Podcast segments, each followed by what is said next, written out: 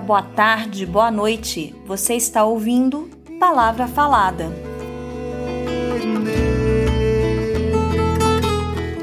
Eu sou Maurílio Rocha. E eu sou Mariana Muniz e nós somos professores do Departamento de Artes Cênicas da EBA UFMG.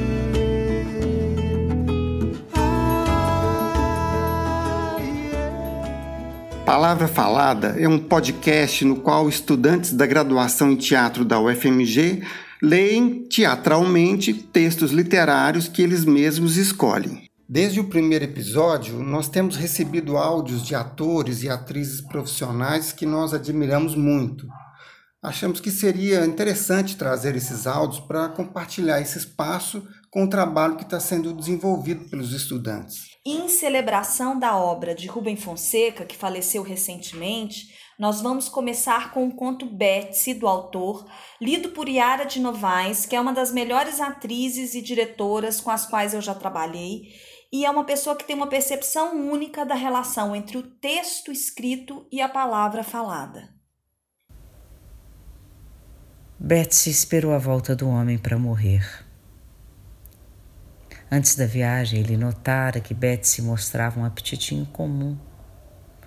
Depois surgiram outros sintomas: ingestão excessiva de água, incontinência urinária. O único problema de Betsy até então era uma catarata numa das vistas. Ela não gostava de sair, mas antes da viagem entrara inesperadamente com ele no elevador e os dois passearam no calçadão da praia, algo que ela nunca fizera. No dia em que o homem chegou, Betsy teve o derrame e ficou sem comer. Vinte dias sem comer, deitada na cama com o homem. Os especialistas consultados disseram que não havia nada a fazer. Betsy só saía da cama para beber água. O homem permaneceu com Betsy na cama durante toda a sua agonia, acariciando seu corpo, sentindo com tristeza a magreza das suas ancas. No último dia, Betsy, muito quieta, os olhos azuis abertos, fitou o homem com o mesmo olhar de sempre, que indicava o conforto e o prazer produzidos pela presença e pelos carinhos dele. Começou a tremer e ele a abraçou com mais força. Sentindo que os membros dela estavam frios, o homem arranjou para Betsy uma posição confortável na cama. Então ela estendeu o corpo, parecendo se espreguiçar, e virou a cabeça para trás, num gesto cheio de langor. Depois esticou o corpo ainda mais e suspirou, uma exalação forte. O homem pensou que Betsy havia morrido mas alguns segundos depois ela emitiu outro suspiro. Horrorizado com sua meticulosa atenção, o homem contou um a um todos os suspiros de Betsy. Com um intervalo de alguns segundos, ela exalou nove suspiros iguais, a língua para fora, pendendo do lado da boca. E logo ela passou a golpear a barriga com os dois pés juntos, como fazia ocasionalmente, apenas com mais violência e em seguida ficou imóvel. O homem passou de leve a mão no corpo de Betsy. Ela se espreguiçou e alongou os membros pela última vez. Estava morta. Agora o homem sabia. Ela estava morta. A noite inteira o homem passou acordado ao lado de Betsy, afagando-a de leve, em silêncio, sem saber o que dizer. Eles haviam vivido juntos 18 anos. De manhã, ele a deixou na cama e foi até a cozinha e preparou um café puro e foi tomar café na sala. A casa nunca estivera tão vazia e triste. Felizmente o homem não jogara fora a caixa de papelão do liquidificador. Voltou para o quarto, cuidadosamente colocou o corpo de Betsy dentro da caixa. Com a caixa debaixo do braço, caminhou para a porta. Antes de abri-la e sair, enxugou os olhos. Não queria que o vissem assim.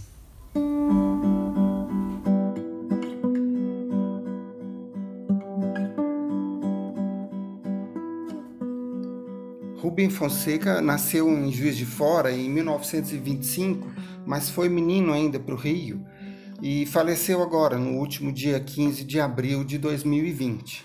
A primeira vez que eu li esse conto Betsy, eu devia ter uns 18 anos.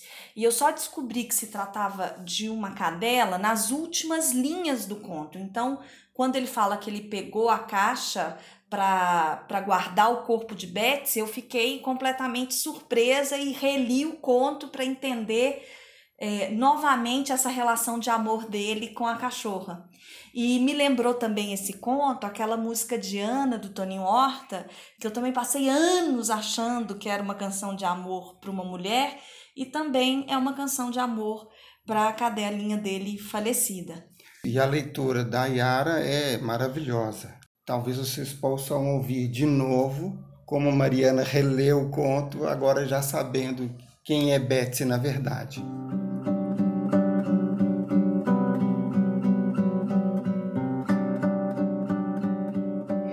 Próximo texto chama-se Despedida e foi escrito por Rubem Braga e vai ser lido pela estudante Cris Oliveira. No meio dessa confusão, alguém partiu sem se despedir. Foi triste. Se houvesse uma despedida, talvez fosse mais triste. Talvez tenha sido melhor assim uma separação, como às vezes acontece em um baile de carnaval. Uma pessoa se perde da outra, procura por um instante e depois adere a qualquer cordão. É melhor para os amantes pensar que a última vez que se encontraram, se amaram muito. E depois apenas aconteceu que não se encontraram mais. Eles não se despediram. A vida que os despediu. Cada um para seu lado, sem glória nem humilhação. Creio que será permitido guardar uma leve tristeza e também uma lembrança boa que não será proibido confessar que às vezes se tem saudades, e nem será odioso dizer que a separação ao mesmo tempo nos traz um inexplicável sentimento de alívio e de sossego, e um indefinível remorso, e um recôndito despeito. E que houve momentos perfeitos que passaram mas não se perderam, porque ficaram em nossa vida. Que a lembrança deles nos faz sentir maior a nossa solidão, mas que essa solidão ficou menos infeliz. Que importa que uma estrela já esteja morta, se ela ainda brilha no fundo de nossa noite e de nosso confuso sonho?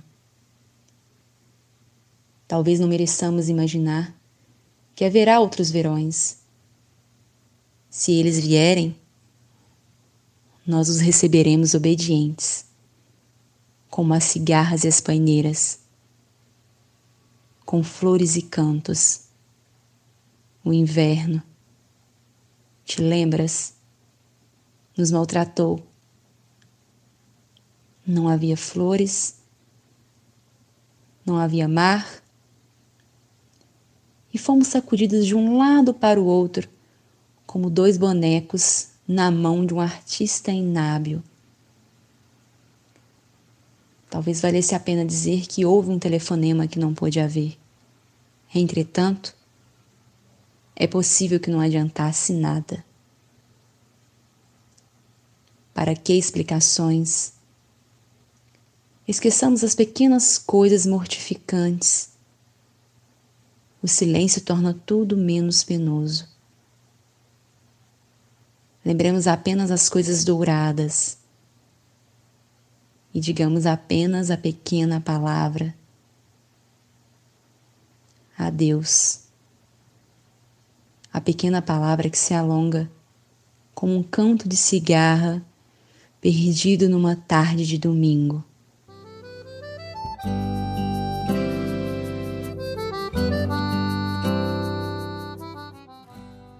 Na leitura da Cris, percebe-se a tristeza da despedida.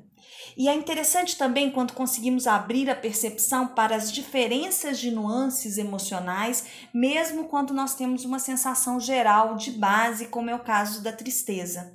A próxima leitura é da estudante Júlia J e é um fragmento do texto teatral Vilarejo do Peixe Vermelho, do dramaturgo e diretor mineiro Anderson Aníbal. Meu coração é um paralelepípedo de 64 quilos. Meu coração é um limão carnudo e cheio de suco. Meu coração é uma flecha. Meu coração é um remédio muito forte para dormir. Meu coração é um veneno dente de siso que não consegue nascer, gosto de sangue, beijo na adversidade. Meu coração é um covarde no meio da tempestade de gelo. Meu coração é um raio no meio da praia deserta, ferrugem, maresia, hemorragia. Meu coração é um acidente nuclear, um atropelamento, um escorregão. Meu coração é um terrorista amarrado à sua bomba. Meu coração é marcado. Meu coração é um homem bruto com muita força na mão. Aperta demais as torneiras e os potes, com potas de doce. Meu coração é uma foice, gelado, gelado, gelado. Meu coração é um afinador de instrumentos musicais. Meu coração é uma navalha, toco de cigarro. É uma cobra, um rato. Anda pelos cantos. Meu coração trai. Diz que nunca mais. E volta. E mente. É doce, cara limpa. Eu não tenho solução para o meu coração. Eu não tenho como me livrar dele. Eu corro e fujo e danço e me jogo sobre os carros. Eu me lanço aos beijos e abraços. Eu saio dizendo que não devo. Eu me arrependo e me açoito.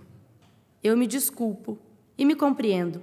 Meu coração é um peixe vivo saltando, querendo encontrar o mar.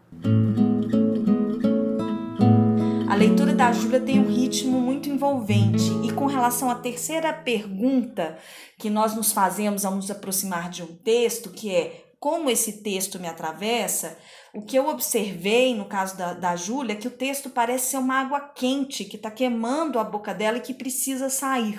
Essa é uma imagem que eu criei né, ao ouvi-la, mas a criação desse tipo de imagem pode ajudar muito é, na aproximação de um texto e a entender como esse texto nos atravessa sem necessariamente racionalizá-lo. E você usa muito o texto do Vilarejo do Peixe Vermelho nas suas aulas de voz, né? Eu uso porque é um texto que fala de uma forma muito direta com a juventude, que é a nossa principal faixa etária, né, dos nossos estudantes. Então é um texto que os alunos gostam muito de trabalhar nas aulas de voz comigo. E também acho importante a gente valorizar a dramaturgia belo-horizontina, a dramaturgia mineira contemporânea. Então a escolha de dramaturgos é, mineiros acho que é muito importante dentro do nosso curso.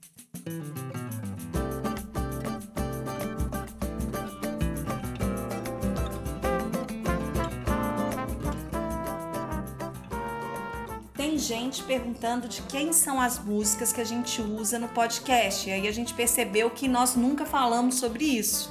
As músicas são do Maurílio Rocha e várias delas estão no CD do Maurílio, no qual ele reuniu canções que ele criou para trilhas sonoras de espetáculos nos últimos anos. E é o Maurílio também que faz a edição do podcast. E ah, nós recebemos também uma forte corrente para que a Mariana também grave um texto e ela está preparando aqui, talvez até para o próximo episódio. É isso, sigam a gente no Spotify ou no seu tocador de podcast preferido e também no Facebook e no Instagram, Palavra Falada UFMG. É isso. Então tá bom, por hoje é só. Muito obrigada por terem escutado a gente até aqui e a gente se vê no próximo episódio. Fiquem em casa e com um abraço.